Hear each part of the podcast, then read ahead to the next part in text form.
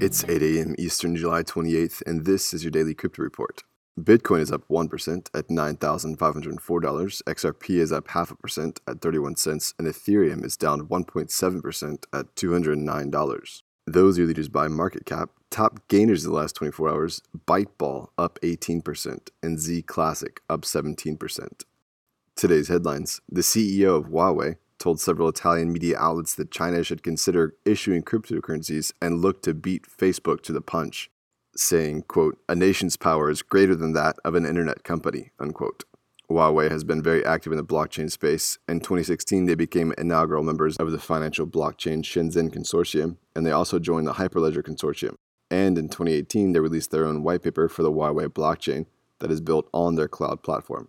The CEO will be happy to know that the People's Bank of China is reportedly weighing the idea of developing its own crypto, with the director of the bank's research bureau saying that the central bank has been paying, quote, high attention, unquote, to Libra. The FBI is reportedly looking into the 2017 Long Island Iced Tea Corporation's pivot to blockchain that they believe might have been a form of insider trading.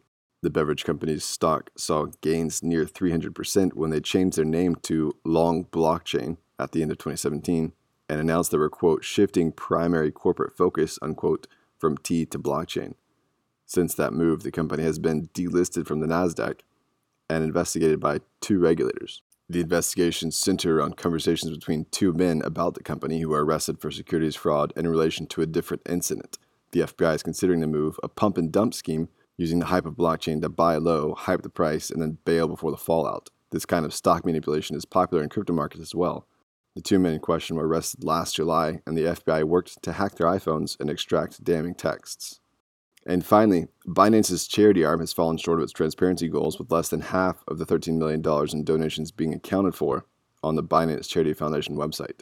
One of the goals of the BCF is to be, quote, 100% transparent, unquote, but the foundation has room for growth. This is a great initiative by the team. Just this month, they launched a program to give school age girls in Africa sanitary products to help them stay in school.